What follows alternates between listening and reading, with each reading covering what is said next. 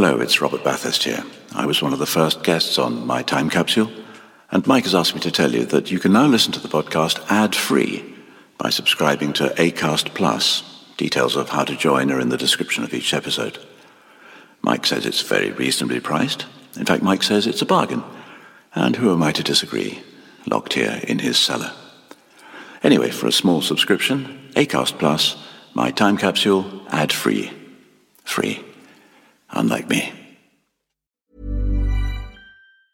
This Mother's Day, celebrate the extraordinary women in your life with a heartfelt gift from Blue Nile. Whether it's for your mom, a mother figure, or yourself as a mom, find that perfect piece to express your love and appreciation. Explore Blue Nile's exquisite pearls and mesmerizing gemstones that she's sure to love. Enjoy fast shipping options like guaranteed free shipping and returns. Make this Mother's Day unforgettable with a piece from Blue Nile. Right now, get up to 50% off at BlueNile.com. That's BlueNile.com. Mom deserves the best, and there's no better place to shop for Mother's Day than Whole Foods Market. They're your destination for unbeatable savings, from premium gifts to show-stopping flowers and irresistible desserts. Start by saving 33% with Prime on all body care and candles. Then get a 15-stem bunch of tulips for just $9.99 each with Prime. Round out Mom's menu with festive rosé, irresistible berry chantilly cake, and more special treats. Come celebrate Mother's Day at Whole Foods Market.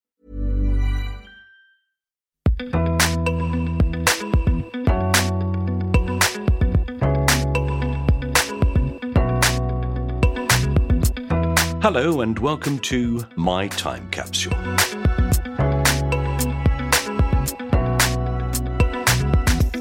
I'm Mike Fenton Stevens, and My Time Capsule is the podcast where I ask my guests to tell me the five things from their life that they would like to have preserved in a time capsule. They pick four things that they love and want to see again or keep safe, but they also pick one thing that they'd like to forget, something they want to bury in the ground and never think of again. My guest in this episode is the stand up comedian and Twitter sensation Suze Kempner, who over the last year has gone viral on Twitter with her hilarious political videos playing Liza Minnelli, Nadine Dorries, and Liz Truss that are so hard hitting, some people have credited her with getting Nadine Dorries to leave Twitter, and also helping to bring an end to one of the shortest prime ministerial careers in history. In other words, getting Liz Truss to leave number 10. Suze did her very first stand up gig in 2009 and won Best Newcomer at the Musical Comedy Awards in 2010. She also graduated from the Royal Academy of Music in that year, and her wonderful singing voice is a testament to that training. In 2012, Suze won the Variety Award at the Funny Women Awards, and in 2014 she made her Edinburgh debut. She's recently completed her eighth solo Fringe Hour, PlayStation, at the 2022 Fringe. Suze co hosts two podcasts Mystery on the Rocks, a true crime and cocktails comedy podcast, and the Queen podcast. No, not that one. The UK's official Queen podcast featuring licensed music by the band Queen. More of that to come. Outside of comedy, Suze performs in musical theatre. Well, it would be a waste not to with a voice like that, and is a regular collaborator with Richard Thomas, who wrote Jerry Springer the Opera with the comedian Stewart Lee. Anyway, I asked her to tell me the five things from her life she'd like to have in a time capsule, and these are the things that the delightful Suze Kempner chose. I hope you like them. Says every time I do these things, I never know where it's going to go. I never know what's going to happen. And you know, you do podcasting. It's great, isn't it? Oh yeah, like and because I do podcasting, I can very much relate to guests not having tech savvy. I'm always baffled by getting to like this point in the pan. Well, we are still in the pandemic, Yeah. but this point, this far after COVID started, and people go, "I don't have a microphone." Like, come on, really? You're a professional actor. come on, you must have a microphone. Yeah. I know. I'm ashamed to admit I haven't got a green screen. well, uh, I only need it while we've still got a conservative government. Let's hope. You can come back on and just sing lovely songs and put flowers and beautiful scenery. That'd be nice. you. Yeah, yeah, fairy lights and stuff. Yeah, yeah. and you do have the most fantastic voice, Suze. Oh, thank you. And I love a good voice. kind. I always do. I mean, I've got a reasonably good voice. I- That's right, what I was going to say, have you worked in musicals? It's always been an area that I've sort of I've toyed with. You know, mm-hmm. the one time I really did get a great role in a musical in the West End, it was an absolute disaster. Oh, what was the show? It was called The Fields of Ambrosia. that rings a bell. Wasn't recent, was it? No, no, about This is- mm, 10, 15 years ago, The Fields of Ambrosia, where everyone knows you. That Right. was the Ryan Terrible. It was about a travelling executioner going around the southern states of America from town to town, executing the people in an electric chair in the back of his lorry. Wow. Okay. It's a tough sell. Comedy. There you go. I mean, you must approach musicals that way. You know, you sort of go, so I'm going to write a musical about the witches from The Wizard of Oz. Oh, really? That's never going to work. I, I know. Mm. Right. I've got another idea. You know, they just did that musical about Jesus where they all dressed up in, in jumpsuits and all, it was all very jolly. I'm going to do one where it's really serious and we're going to have him singing on the cross. Yeah. And you go, you're mad. Yeah. And all those, you know, Yes. a musical about trains. Yeah. And it's run in Germany for what, 25 years? Their trains do run well. yeah, they do. So, yeah, their trains and their musicals sure do run. Yeah.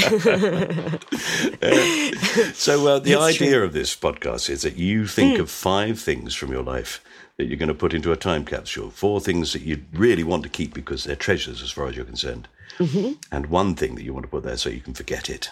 Very good. Yes. Good. well, let's see what it reveals about you. Yeah. I'm slightly worried about what it what these reveal actually, looking at them written down. Okay, Suze, what's the first thing? My first one, uh, it's the smell of leaded petrol. Oh, My mum had a really old Mini Clubman in the early 90s, which still took leaded petrol. And um, when she would stop to buy petrol when I was sort of six, seven, eight, I would inhale the smell like it was like roasted suckling pig or something. I thought, it, it, I just think it's the best thing I've ever smelled is leaded petrol. it's delicious. And yes, it's been outlawed, I found out since the year 2000. So that was when we last, that's when you last could buy leaded petrol. Right. And um, I think that's good for the environment, but my nose misses the smell Hmm. of leaded petrol. I think they still make it for antique cars. Where can I go to breathe in this beautiful if your car smell can't that's be good for me? converted, you are allowed to still buy it, especially. What if I convert my modern car to to make it antique. Put an old engine in it. Yeah, it's quite an old car. I, I bet I could. It's 2009, the car. So I reckon. You could get away with that. Yeah, I think I'm going to get a leaded petrol engine put in. But of course, that is the very reason they banned it, is to stop young people breathing it in. Yeah, but I'm not so young anymore. And I think, uh, you know, it's like if I got to 80 and I wanted to try heroin, I think I should just be allowed. I think I'm 37 and I think I should be allowed to smell leaded petrol whenever I like. Lovely. What did your mum do? She is a dressage rider and trainer. Wow. Yeah. I saw somebody doing dressage just the other oh, day, Oh, yeah? and I've never seen. Oh, seen. really? Yeah, I've never seen it in the flesh, as it were. I see. It was magnificent. Why did you happen to see it just out in the open? I, I was filming something on a Right. place that it was a stud farm and it was also a polo farm, oh, right. Yeah. and they had a dressage court. Oh, right. And this very young girl was just slowly trotting around and controlling. Right. It's amazing. it's the hardest thing in the world. I was brought because so to, the background is we don't come from the sort of money where mum could ever own a horse, keep a horse. Um, so it would be other people would buy a horse for her to compete, or she'd train them on their horse, and people overface themselves with horses, and they bring in the horse whisperer, my mother. so she she'll ride their horses for them. Um, so uh, as a result, we just most of my childhood was spent driving around to different rich people's houses, Yeah. and I'd be left to my own devices for an hour while she trained them or their horse or both, and um, stinking of leaded petrol, the most glorious smell. so she had to buy a lot of it. And so, what level did she get to? She was um, in '92. She won Fry's National Championships, Fry's National Medium Championships on a horse that the owner had bought as a four-year-old for my mum to ride. Wow. And so they'd spent four years getting to that point. and then, then the next level up would be a very high level of competition. And he was he was a lovely horse, but six weeks after that, he was lame, and they they did every and it was a ligament called the annular ligament had gone in one leg, tiny little thing. It wasn't particularly in pain. It was just uh, just a, a limp. A very, very small limp that in dressage you just can't have. No. Um, So, having put all those months, probably years, into training years that and horse. years and years of Oh, training God. yeah and and about to go up to a top level, and they he was just never what's called sound again, and uh, he retired at eight. And then lived to his twenties, just getting real nice and fat. Limping about. Yeah. Yeah. With everybody saying, you could have been at the Olympics, mate. Exactly, the Olympics. That's yeah. my pun there. Thank you. Sorry. I should have thought of that. It's been nearly 30 years. I should have thought of that. Do you know what I bought the other day, Suze? I'm very excited about it. I'm going to show it to you. I'm not sure if I could use this on Oh. the podcast, but uh, give me a second. I'm excited. my wife, my very lovely wife who just recovered from COVID, hurrah, hooray. Yes. Yeah, how, how are the family doing? All right. She's she's out. She's free. Right. Oh, Yeah. She thinks I'm fucking mad. I found this in a charity shop. Look, it says Sochi. Oh, look at that. And it's actually got the official Olympic logo on it. And it's Team Netherlands. Wow.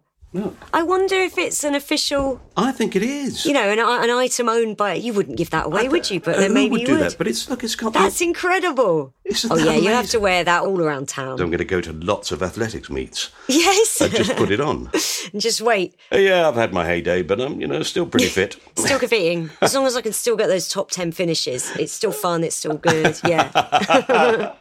That's exactly it, isn't it? oh God, a mini clubman. I'm going to go back to that now because I Yeah, just the Mini Clubman. what Yeah. a great car. It was a really unattractive red, I remember, like that sort of where it's not quite red, not quite brown, not quite orange. It was that colour. And it had vinyl seats. And I remember I hated sitting in it in the summer because you just stick to it. and it wasn't like her treasure car. I think it was just some cheap ass car. I'm hoping that, because she will listen back to this, she likes to check up on the bullshit I'm saying. She, and she'll go, that wasn't a Mini Clubman that took unleaded. It'll be some other car. I'm sure it was that though. It can't have been the Golf. The important thing is your memory of it. I think it's, it's your, Yeah. it's whatever you remember. It's the reality of it. I think. Yeah. If people relate stories on this, that other people then say to them, "That's not what happened," they go, "It is in my head." Yeah. Yeah. Paint a picture with words and smells. well, we all create our own history, so I think that's, That's it, yeah. it's a lovely thing. The idea, although you know, people would claim obviously it's the lead that's made you misremember. well, yeah, absolutely. And there's that uh, children who are exposed to lead, it affects your brain forever. Yeah. And uh, you get loads of serial killers who had lead in petrol. That's lead theory. So maybe my time to be a serial killer is still to come. Well, I think maybe you're doing it, but in a very subtle way. You're just killing off the cabinet. Destroying careers one by one. well done. Imagine if I had the ego that was like, I did that.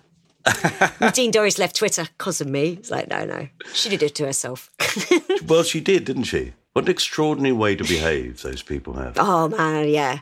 We look back on this. I mean, we look at it now and go, "Well, it's insane the way it's all panning out." But in, can you imagine how we're going to feel in five years? Because the political cycle means things will just calm down. Things don't just keep exponentially getting worse forever. That's not how life works. So things will calm down, and we'll complain about certain things a decent government is doing, and and celebrate things they're doing well. And mm. we'll go, "Oh my god, do you remember when Liz Truss?" Got up and said she's a fighter twice, and everyone laughed in Parliament. I'm glad I only spent four ninety nine on the wig. you don't want to be splashing out too much. I bought a Penny Mordaunt wig just in case. Well, they keep churning them out, though, don't they? Oh yeah, I wonder what it is about. Maybe politics in general, Hmm. but I feel that it's more politics within the Conservative Party. I think that what they do is that nobody really wants to surround themselves with people who are capable. Mm-hmm. They talk about each other as if they're all brilliant, brain the size of a planet, unbelievably, Yes, in- yeah. incredibly intelligent. They, a lot of them have had the red carpet rolled. Uh, uh, bizarrely, Liz Truss not really like this, No. but a lot of them have had this thing rolled out for them from birth of like, and if you so choose, you won't have to do a lot, and you'll be in Parliament, Yeah. and there's a chance of you being Prime Minister. And it's amazing watching them mess that up. Someone like Zac Goldsmith, how does he keep losing that seat? This guy, he just keeps losing his seat. Then he'll get it back for an election. He's probably going to lose it in the next election. You're like, how does that happen? Look at or look on paper at your credentials. That should not be happening. it's, it's quite extraordinary. Is it clearly the one thing?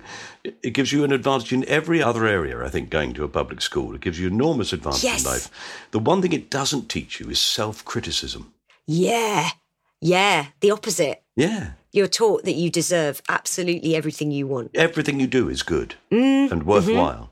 Which is why, you know, David Cameron. Yeah. My son went on holiday to Cornwall in the summer, and David Cameron walked across the beach, and the whole beach stopped and watched him Ah, as he walked to the sea, and he, he paddled a bit, yeah. and then he turned around and walked back again. And I think Right. maybe they got through to him. He's that meme of Seymour Skinner from The Simpsons going, "Am I out of touch?" No, it's the children who are wrong. That's him. That's all. That's all Tories. They're just going.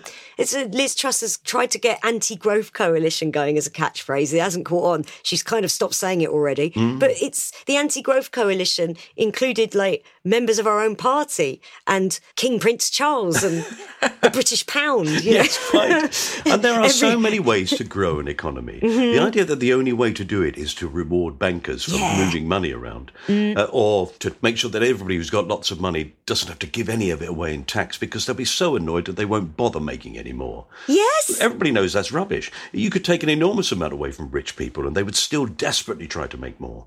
Oh yeah, they probably they'd have more drive to do it because it wouldn't be so easy and they'd like the challenge. It, yeah, it's this idea that they've gone that thing that we've been doing for basically forty years now. That thing we've been doing for over forty years that's not working. We just need to do more of it. Yeah. Maybe things grow a little slower for everyone instead of fast for a bunch of people who have got used to this being the way it is. Yeah. Or in fact, they just stay the same. You know, you sort of go, well, I've Hmm. got enough. Imagine people feeling like they've got enough. Imagine. I don't know. There's me rambling on. It's your fault. I grew up in a generation where all we did was breathe in leaded petrol. exactly. Exactly. It's a, it was a glorious time that we need to get back to. You should have walked to school when I was a boy in the smog. It's just smelling it and going, oh, oh, lovely stuff. All right, I'm going to put that smell into the time capsule. That's your first thing. Yay. Brilliant.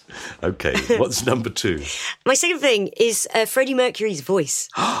Oh, I mean, Freddie Mercury in general, but I thought his voice in a time capsule would be would be extremely valuable. oh, for mankind, surely. Yes, absolutely. Wow. Yeah, he. I think he has. It's it's hard to quantify how great a voice is to say like they are. We know who the fastest runner is. It's Usain Bolt. Hmm. Who is the best singer? Is it Maria Callas? Is it Pavarotti? Is it someone like Elvis? Is it someone like Joni Mitchell? But for me, I just would say Freddie. I wouldn't say the best singer of all time. I'd put Freddie Mercury as the greatest mm-hmm. singer of all time. There's never been another voice like it. There's so few people who can even imitate the sound. And if you hear them imitating it, you go, oh, yeah, they kind of sound like Freddie Mercury. But there's no one, there are people who can do a direct copy of Elvis. Yeah. Whereas Freddie Mercury, no one's ever quite had that sound. Because I, I trained as a singer, I trained at the Royal Academy of Music, and You're now an associate. I am, yeah, they made me an associate. That's very impressive. I think they made a mistake because they were reading out a description of everyone. There were sort of a, a bunch of us got our associates on the same day, 40 of us or whatever. And they'd read out a little description of what everyone had achieved. And uh, they were like, uh, Alison is a harpist with the Royal Philharmonic and she's played in lists, a bunch of huge symphony halls. This guy has won the coveted opera prize a record seven times. and then it was like, Suze Kempner uh, gone viral on Twitter with her funny videos where she plays Liza Minnelli, Nadine Dorries, and Liz Truss. And uh, everyone went, What? an associate. I'm an associate of the Royal Academy of Music. I mean, they really can't stand the Tories at that place. The the speech they did at the beginning was basically like, Brexit sucks and the government sucks. And anyway, Royal Academy of Music's still here. Well done, everybody. Brilliant. so uh, yeah, I think I think uh, I think some politics played the part. Brilliant. Well, then you have the right to judge that voice. There you go. Hopefully. We all judge that voice. Yeah. There's no doubt that when you first heard Freddie Mercury sing, it was unique. Oh yeah. For a start, not many male voices are placed in that place. No, Very few that are that range, aren't there? No, it's inc- he has um, what goes way beyond a tenor range. He would frequently on the albums and live belt like top Bs, top Cs. There aren't many singers even in musical theatre who can do that, No. and they certainly can't do it with that thickness of sound. He would put distortion on the voice and and sing it up there. I mean, he he definitely. His voice showed wear and tear over the years, Yeah. but remarkably little for what he was doing with it, and the fact that he was always doing vodka shots and and smoking and doing cocaine. Like um, he's definitely, when it comes to music and performing, he's my biggest inspiration, Ah. and I just never get tired of hearing the voice. No, you never get tired of those songs, do you? And No. listening to him sing. But I think Barcelona is one of the most Ah. moving songs I It's find it incredibly moving. Do you remember Yes. when they used it in the Barcelona Olympics, or are you too Yes. young? Did you no, I do remember that. I do remember that. Um, less than a year after he died. Yeah, they, amazing. were- but they, they yeah. played that song. And they're in the middle of Barcelona. They had these amazing coloured fountains Mm-hmm. that reacted to music. And they just showed those while they played the piece of music on one Ah. amazing. occasion. It was it brought me to tears. It was really beautiful. Yeah. Especially that great run that he does at one point. unbelievable Oh. and and he's i mean the, the classical crossover is kind of a maybe unfairly maligned genre now that's you know it's people will people will find a Maria Callas CD a bit much but they'll buy a Katherine Jenkins CD so there's like the classical crossover album but that didn't really exist when Freddie Mercury made the Barcelona album with Montserrat Caballé and for those two to sing together on paper, you would look, particularly 35 years ago, would go, Why are you doing this? What a stupid idea. It's not going to work. But they sound amazing together. Yeah. And that is absolutely typical of him, isn't it? That was his driving force, really, is we are not going to do what anybody else does. Yes. No, he never did what people expected of him. No. So, yeah, that's why he, he insisted on Bohemian Rhapsody being released as a single. The record company pushed back for obvious reasons. Yeah. Uh, I don't think it went down quite how it did in the film. I don't think there was a, a northern man going, no one will ever enjoy this song banging their heads in a car. And you're like, all right, movie, Yeah, we yeah. get it. But I, you could see why a record company would push back on a six minute multi operatic pop concept. Radio 1 weren't going to play that. They weren't going to play that right the way through. Oh, I think they did. Did they? Because, well, Freddie Mercury's way of getting around it was he gave his great mate Kenny Everett the recording and said, "Can you play that? Can you play it?" So he played it, and then all the way through the show, people were ringing in, going, "Oh, can you play that song again? It's amazing." so people were blown away by Bohemian Rhapsody, and then I think record companies went, and then I think the record company were like, "All right, we'll release it." They realised, yeah. it's the only song that I think there's something like it's been number one in three different decades or something like that. I can't remember exactly. It's, yeah, they really they've re-released it and it's been number one again. Fantastic. Yeah. I've met everybody in Queen. I never met Freddie Mercury. Oh I think I would have been too intimidated. I think I would have been terrified by him. God, I never would have had the chance. He died. He died when I was I was six. But the idea, I've, I, he's one of the only celebrities that I get sad that I never get to meet. hmm I was like, oh yeah, they're gone. I'll never get to meet them. I love Stephen Sondheim, but I never thought I must meet Stephen Sondheim because I don't think he'd get any joy from me. Bowie, I think, maybe. That would be nice. Mm. Yeah. Now, on this Hmm. podcast, Suze, now you may, Mm-hmm. you probably don't know this because I've done too, too many for anyone who's listened to all of them. But um, one of the most unknown people that I've interviewed is a man called Adam Wide, who, Right. right at the end of the podcast, I said, You have to tell me the story about you and Freddie Mercury. And he slept with Freddie Mercury. Really? Yeah. Right. He was picked up in a bar. Uh, Yeah. And he didn't know who he was. Oh, right. Which It's- Freddie Mercury probably quite likes. Yeah, I think so. It's a really lovely Right. story, and he said he was just absolutely charming. They spent hours Right. looking at his Clinique collection, and uh, said he was just a gorgeous man. And in fact, the very next day after that, he said, "Come Hmm. with me. Come, we're going to a studio." And they were going to record the video for Radio Ga Ga, and he said, "Come and be in no it." way. Right. Oh, wow. And did he? He said, "No, no, no. So I've got to go to work." No, Adam. Oh, wow. Adam. I know. Could have been the great inspiration for the kind of magic album or something. Yeah, you never know, do you? Years ago, I was in a parody pop group. Mm-hmm. And we did parodies of all sorts of things. And the one that we absolutely found the hardest was Queen. Right. Our parody was really of, well, mostly the Flash song. Right. Yeah. In a way, that's sort of easier, isn't it? Because that's lots of choral work and lots of mass harmonies and things. Yes. It doesn't feature him a great deal. No, and it was very campy as well. So it's, yeah, fun to parody, I bet. Yeah, it was, yeah. But I do remember just hours and hours of getting the feeling that that sort of feeling that they must have got themselves, which is we'll do those harmonies, four of us standing here singing into a microphone, mm-hmm. and then we'll do them again, and then we'll do them again on another track Yes. Layer, layer, layer. till you've got sort of, you know, 160 voices all mm-hmm. singing this thing. It was fantastic. Yes. Queen are one of the few bands that have this multi-layer harmony, which is such a distinctive sound. But I mm. think that one of the reasons it's so distinctive is it was always just them. They'd never hire session singers. So, like a, a, a band like Pink Floyd might they go, okay, we need like a choir sound, a, a big choral sound. So higher session singers sound fantastic. Whereas Queen just would go, no, we'll do all of it. It's funny you should mention Pink Floyd. Mm-hmm. A long time ago, did session singing with somebody, and she had a fantastic voice. Right. And somebody said, "You know who she is, don't you?" And I said, "No." And they said she sang. "Ah, da, da, ba, da, oh, da." great gig in the sky. Yeah, Yes. And wasn't there some big thing where she only earned a session that's fee exactly for that? it. Yeah, she got a session fee. Jeez. That's how I feel. I only get a session fee for uh, playing the three times table on Numberblocks, enjoyed by millions of children. Bastards. I'm very much like the uh, soloist from Great Gig in the Sky. I can't remember her name, but she No, neither she can I, should have got huge amount of credit because she was improving, and Yeah. you know this wasn't. Apparently, it was just two takes.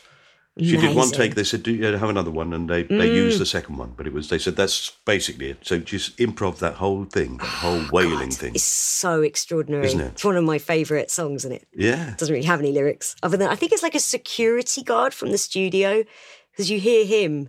There's like a couple of lines of dialogue with some guy going, "I am not frightened of dying. Oh, Anytime will do. I'm. I don't mind." And I, I, I think it's a security guard who worked there. is it? Yeah, it's really bizarre. Oh, brilliant. well, thank you. We will put. Freddie Mercury and his fantastic voice into the time capsule. Yes. I'm delighted. Oh, good, good. now he will be remembered for eternity. I think we're safe. I think he will anyway. Yeah, I think we're okay. We'll, we'll do our best to help. yeah, he doesn't you're need welcome, it. Freddie.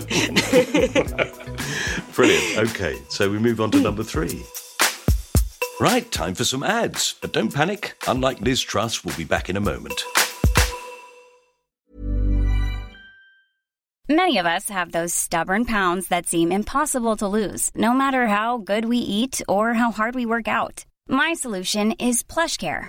PlushCare is a leading telehealth provider with doctors who are there for you day and night to partner with you in your weight loss journey. They can prescribe FDA-approved weight loss medications like Wegovy and Zepbound for those who qualify. Plus, they accept most insurance plans. To get started, visit plushcare.com slash weight loss. That's plushcare.com slash weight loss. Quality sleep is essential. That's why the Sleep Number Smart Bed is designed for your ever evolving sleep needs. Need a bed that's firmer or softer on either side? Helps you sleep at a comfortable temperature? Sleep Number Smart Beds let you individualize your comfort so you sleep better together. JD Power ranks Sleep Number number 1 in customer satisfaction with mattresses purchased in-store. And now save 40% on the Sleep Number limited edition Smart Bed for a limited time. For JD Power 2023 award information, visit jdpower.com/awards. Only at Sleep Number stores or sleepnumber.com.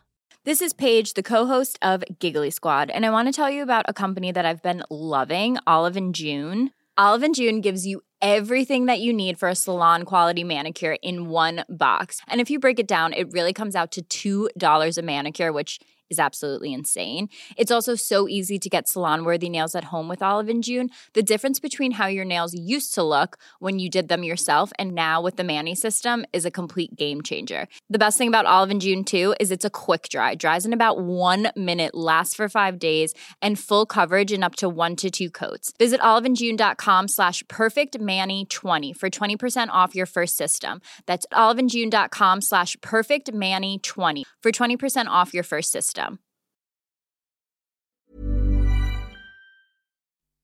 Welcome back to My Time Capsule. Let's find out what else Suze Kempner would like to put in her time capsule. Yeah, well, from the sublime to the ridiculous, uh, I'm going to put Twitter in the time capsule. Okay. and not as the thing I hate, even though I frequently am heard to yell in my house, I hate this website. um, I unfortunately, I have a very high tolerance for people giving me hate online. I can, I'm kind of, it, it, uh, much of it bounces off like tennis balls, and hmm. I get a lot of it. really? Oh yeah, Well, I suppose if s- you take one side, then Yeah. the, the other side is always going to attack you. Yeah. Exactly, exactly. And I'm pretty vocal. So I'm used to that. And I, the, the and when it gets too much, I go, I, I can always close my laptop mm-hmm. for a few hours and not go on Twitter. I know that Twitter isn't quite real life, so that's all right. Um, but I owe Twitter so much for my career. Um, it has given me it's given me personally a, a platform where I can post my crazy videos and my hot takes and off that i've well i'm sure i wouldn't be on your podcast if i didn't post my crazy crap online Well, maybe not now, but eventually. That's what I'm going to say. eventually eventually. Yeah the uh, the other thing that makes me go twitter must be protected at all costs is when there's a big event hmm. be it something crazy happens on a tv show something mad the government does a big world event it can bring out the worst in people but can also bring out the best in people and it really brings everyone together. And so watching something like the england national women's team win the euros hmm. earlier this year oh, if- I hadn't been on Twitter, it would only have been half a sweet. But I got to enjoy it with um, millions of people Yeah. rather than just in my living room, me and my mum going, hey. And it's stuff like that. I love to open up Twitter when Eurovision's on and live tweet the whole thing and read all the crazy stuff people are saying. It's like watching it with with thousands of people. Um, In a really good crowd. Yeah, that's it. A great crowd, and yeah, there's always it's you know it, it, as with the very best pubs, there's always some asshole who won't shut up. But hey, you got the good people over here. Stick with them. You do have that choice as well, don't you? That's the good thing Yeah. about Twitter, I think, is if you go, I don't like the way you talk. That's it. We get I get accused of. Uh, be, you know, living in a bubble. Oh, you want to live in a bubble? You're going to just mute out any dissenting voices. Like, well, I'll be honest with you. When I'm in a pub, I don't go right. I must meet up with someone extremely right wing, someone extremely left wing, someone in the middle, and uh, and then a flat out Nazi. Uh, otherwise, I'm just living in a bubble. Like you meet up with people you like, Yeah. and I do that with Twitter. It doesn't stop me having. I guess we'll call them debates. They're not. It's just me being sarcastic to, to a stranger on the internet. But people people argue. Yeah, and the Twitter's not there for an education. It's not there to teach you No. things. It's just people saying stuff. It's social media. We're meant to be uh, hanging out. So as toxic as social media and, and as toxic as Twitter can be, I think the good should be celebrated. Yeah. And do you know, I think that if you approach it with that attitude, it becomes that. It becomes what Mm. You want it to be, I think, Twitter. You know, That's some it. Mm. people say it's absolutely, I'd never go on there without people just saying the most vile things. And I go, well, then Yeah. just push them away a bit. Yeah, have a look at the people saying the opposite. Yeah, and then they're it. not saying it to you. And the more No. people who do that to those people, the fewer people they're saying it to. And in the end, they're just saying it to themselves. That's it. They took Donald Trump off Twitter and he he immediately like shrunk eight sizes and he lost his platform. He's got the two million people who will always believe everything he That's says. it. And that's it. That's it. They say, don't they? It's not about making 300 million people like you. It's about if you can make sort of 5 million people really angry, you can have power. Hmm. Well, that's what he got via Twitter. Having that taken from him, it made things feel slightly safer. There's There'll always be another Trump, but we know that they now can be dealt with. Hmm. yeah, that's very good. I crossed my fingers and said it. Perhaps I don't understand Twitter enough. I think you're all right. yeah, but I, you know, I really like the fact that somebody. I miss a lot of things, of course, because you Oh, can't possibly follow everything. You can't spend all your life looking at it either. That's it. Mm-hmm. So you are selective. At the same time, every now and again, somebody, usually my son, who has a greater handle on these things, right. Mm-hmm. uh, he will say, Have you seen this? And just today, in fact, he sent me somebody doing a really funny tweet. A Canadian girl working as an American actress. Mm-hmm. And she did a really brilliant thing where she talked as if she were a social influencer. I saw this. Yeah. It's just gorgeous. Oh, wow. Yeah. I won't spoil it for people, but if you, you're bound to come across it, and it's really worth watching. I think it's Lisa Gilroy. That's it. Yeah. Lisa Gilroy. She's She- really worth watching. It's, Yeah. I, I just thought it was so beautifully done. She was brilliant. And also, what a, what an acting showpiece. Hmm? She'll be called in for meetings off the back of a tweet going viral. So Absolutely. it's a lesson to all actors, I think. I think I mean, it's becoming a more and more competitive field, that thing. That's it, The thing yes. that you've succeeded at. Well, su- succeeded, succeeded. Well, we'll see. You know, I mean, nobody doubts your comic ability at Oh, all. thank well, they don't Well- because it's beautifully timed. Just got to make it into something people hire me to do. If I were in a position of power, which I've never been in my life, that's the sort of thing I'd be looking for. I'd say, well, look at that. That's really innovative. It's really brave and it's really well done. It's really funny. Surely that's a good enough audition, isn't it? oh, well, it's all about getting that. Uh, I don't believe in the big break, obviously, but it's all about getting that uh, sort of entry job, isn't it? And then Yeah. the rest of the jobs it's easier to get them. They are definitely, Yeah. definitely. well, all right. So yeah, no, Twitter, fantastic. It goes in as a very positive thing. That's it. Yes, uh, the, the good bits of Twitter are going. um, but you can't have the good without the bad because otherwise everything would just be like one level, wouldn't it? So Well, the good go. thing is we'll put it in there, and Elon Musk can't touch it. Then that's it. Oh, this is great. You're welcome, everybody. brilliant. Okay, we've got two more to go. We've got Yes. good thing and a bad thing. You could do them in any order you like. well, I'll put in the good thing. Mm-hmm. Uh, I, I'm putting in the Olympics. Ah, fantastic. all of the Olympics. They're going in. The Olympics as a thing. I tend towards the Summer Olympics um, because that's the one with all the equestrian stuff and the athletics and the gymnastics. So that's my favourite. Um, but Winter Olympics, honorary place in there too. It's my favourite thing. And I had to wait five years for the last Olympics because it was delayed a year by COVID, which made the Tokyo Olympics even sweeter. Um, some of like my most inspirational things that I'll look at and go, Oh, remember when that happened? That that it'll be like something that really inspires me. My favorite ever Olympics memory is in Edinburgh 2016. Uh, I was doing two solo shows. Um, both were going badly. I was having an awful time. Uh, my brain was going, you should probably quit comedy. And then I was sad because I wasn't going to. And the Olympics was on. And I kind of was like, at least I have the Olympics. And there was the show jumping. And there's a guy that I've followed my whole life since I was a little kid. I've seen Nick Skelton ride at the Olympics. Mm. And he was at the Olympics. He's nearly 60. It was definitely his last Olympics. He'd won team gold in the London Olympics. And so he's back four years later with this amazing horse, Big Star, who had been injured. And people went, well, he'll never get that horse back to health. And he was like, I'm taking this horse to the Olympics. We're going to win gold.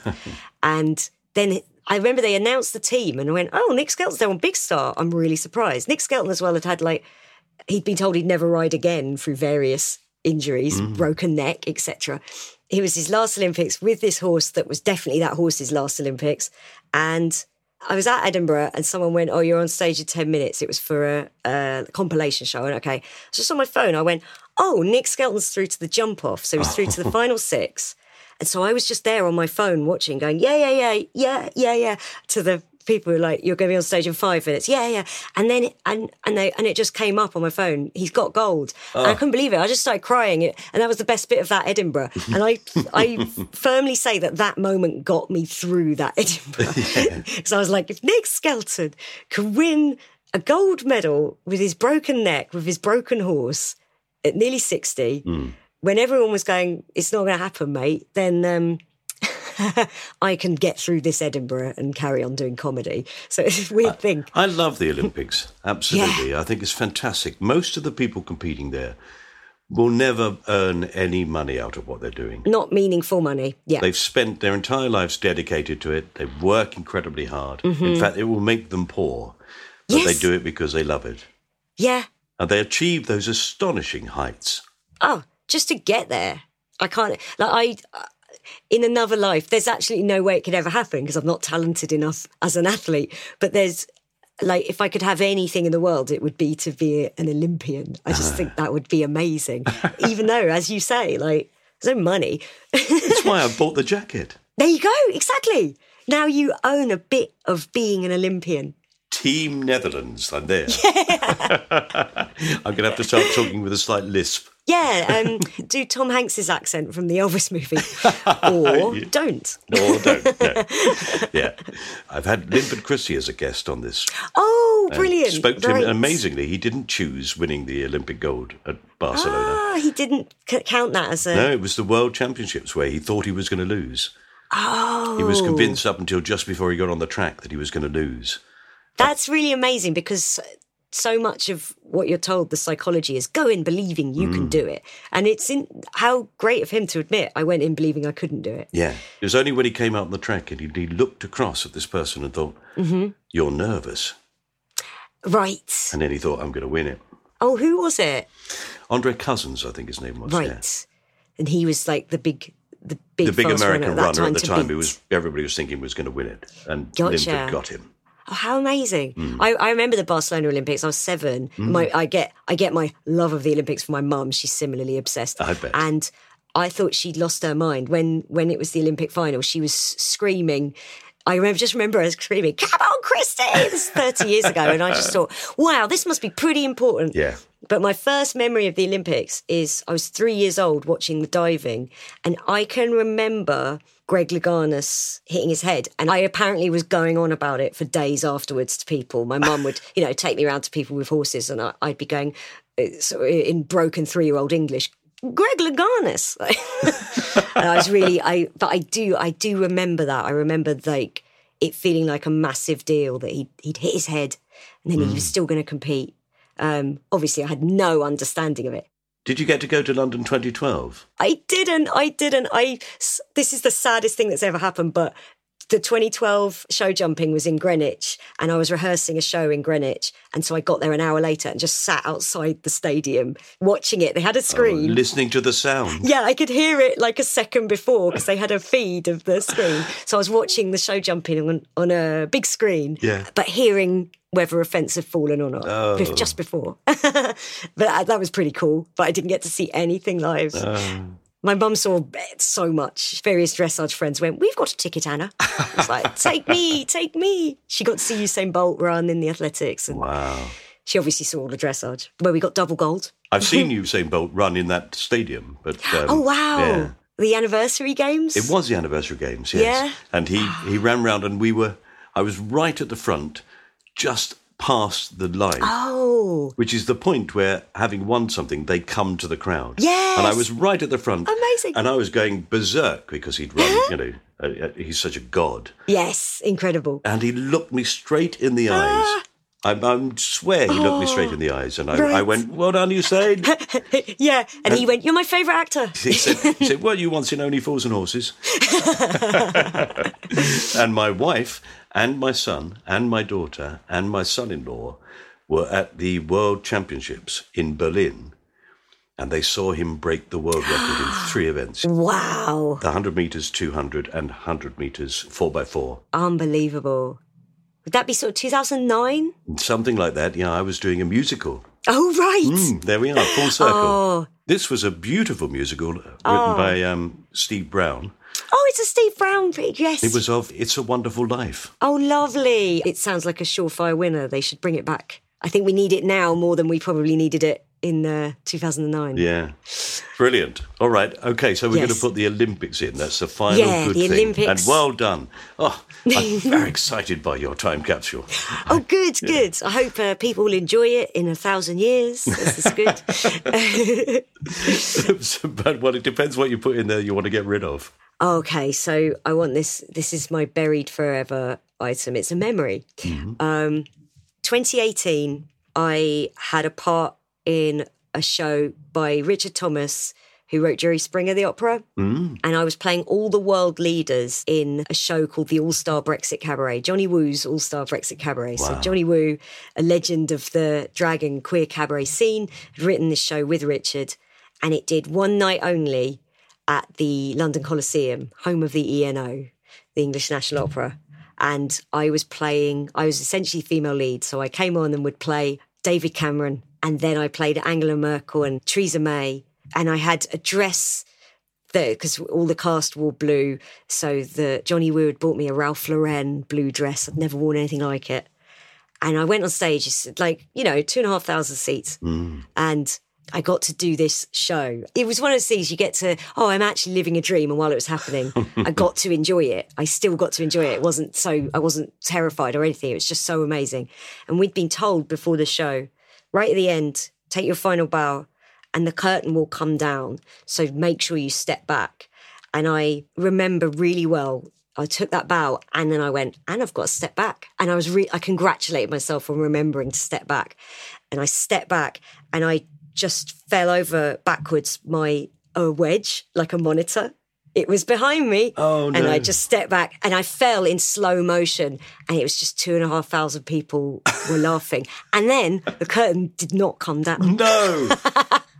and I couldn't get up. I was in like a, I'd fallen over in like a V shape. I'd fall, I was the perfect shape of the wedge, and I was sort of sliding about. And gradually, cast members were turning around and looking at me. And there's just a picture of me unable to get up from it, really pathetic. And I didn't want my London West End debut oh. to end this way, so I'd like it in the time capsule, please, because then it never happened. No, no. Just the fall, though. I'd like the rest of it. Then you took that bow, but in fact, what happens next is they point at you and you step forward and take a solo bow. Yeah, they were like, we need one more bow. One more, we really need step this. back. Yes.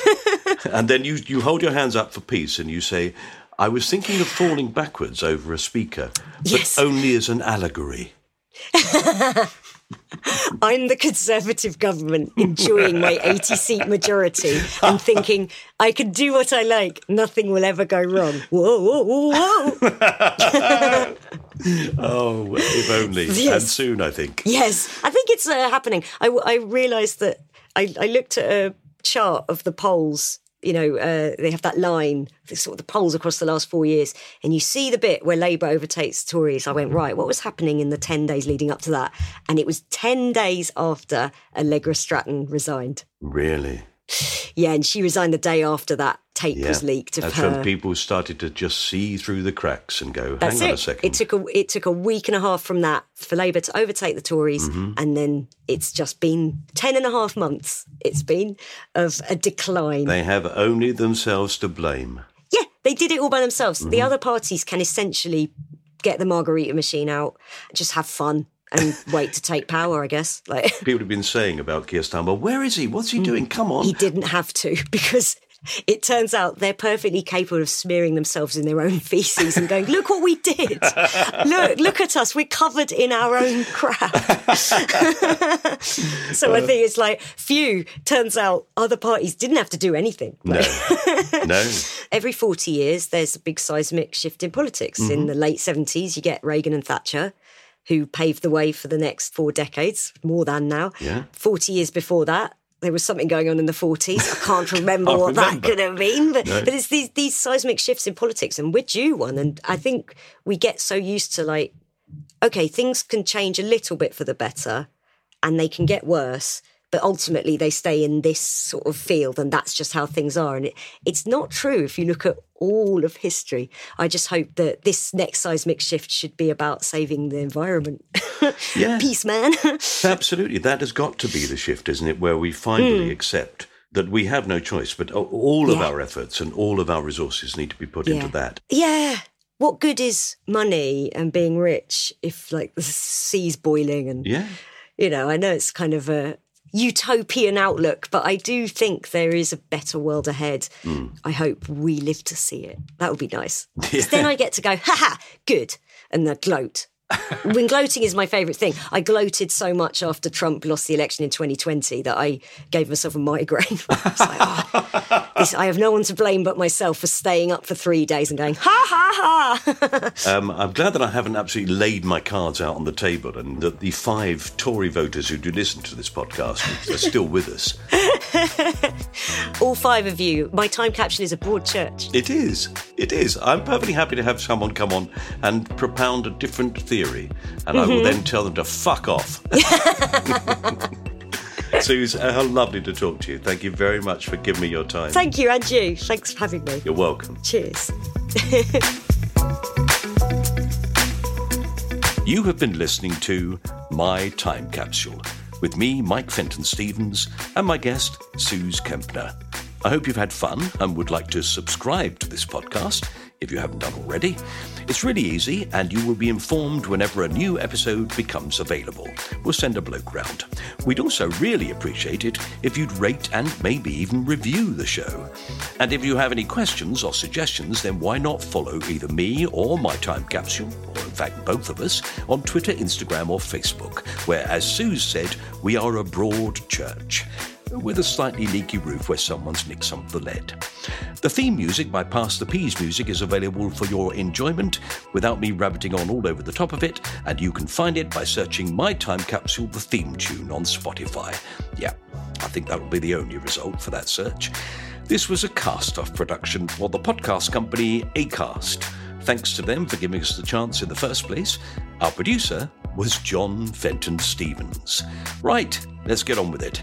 Uh, sorry if I sound a bit bossy, but uh, I've got new guests to chat with, so I can't spend all my time writing jokes. So let's go for a classic style. Knock knock. Knock knock. That's where you say who's there. Okay, let's try again. Knock knock. That's better. Control freak. No, you have to say control freak who in rhythm, or it doesn't work. Oh, goodness sake. There's a sort of tune to it, isn't there? Da da, da da, da da da, da da da. And then I do the punchline. Right, last chance. Knock knock. And control freak. Oh, for bloody hell. I'm not going to do it if you're going to mess around. Forget it. Bye.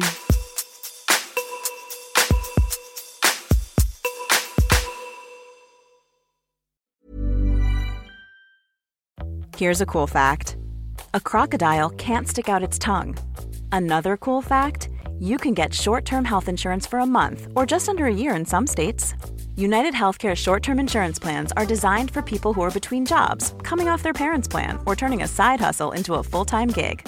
Underwritten by Golden Rule Insurance Company, they offer flexible, budget friendly coverage with access to a nationwide network of doctors and hospitals. Get more cool facts about United Healthcare short term plans at uh1.com. Mom deserves the best, and there's no better place to shop for Mother's Day than Whole Foods Market. They're your destination for unbeatable savings, from premium gifts to show-stopping flowers and irresistible desserts. Start by saving 33% with Prime on all body care and candles. Then get a 15-stem bunch of tulips for just $9.99 each with Prime. Round out Mom's menu with festive rosé, irresistible berry chantilly cake, and more special treats. Come celebrate Mother's Day at Whole Foods Market.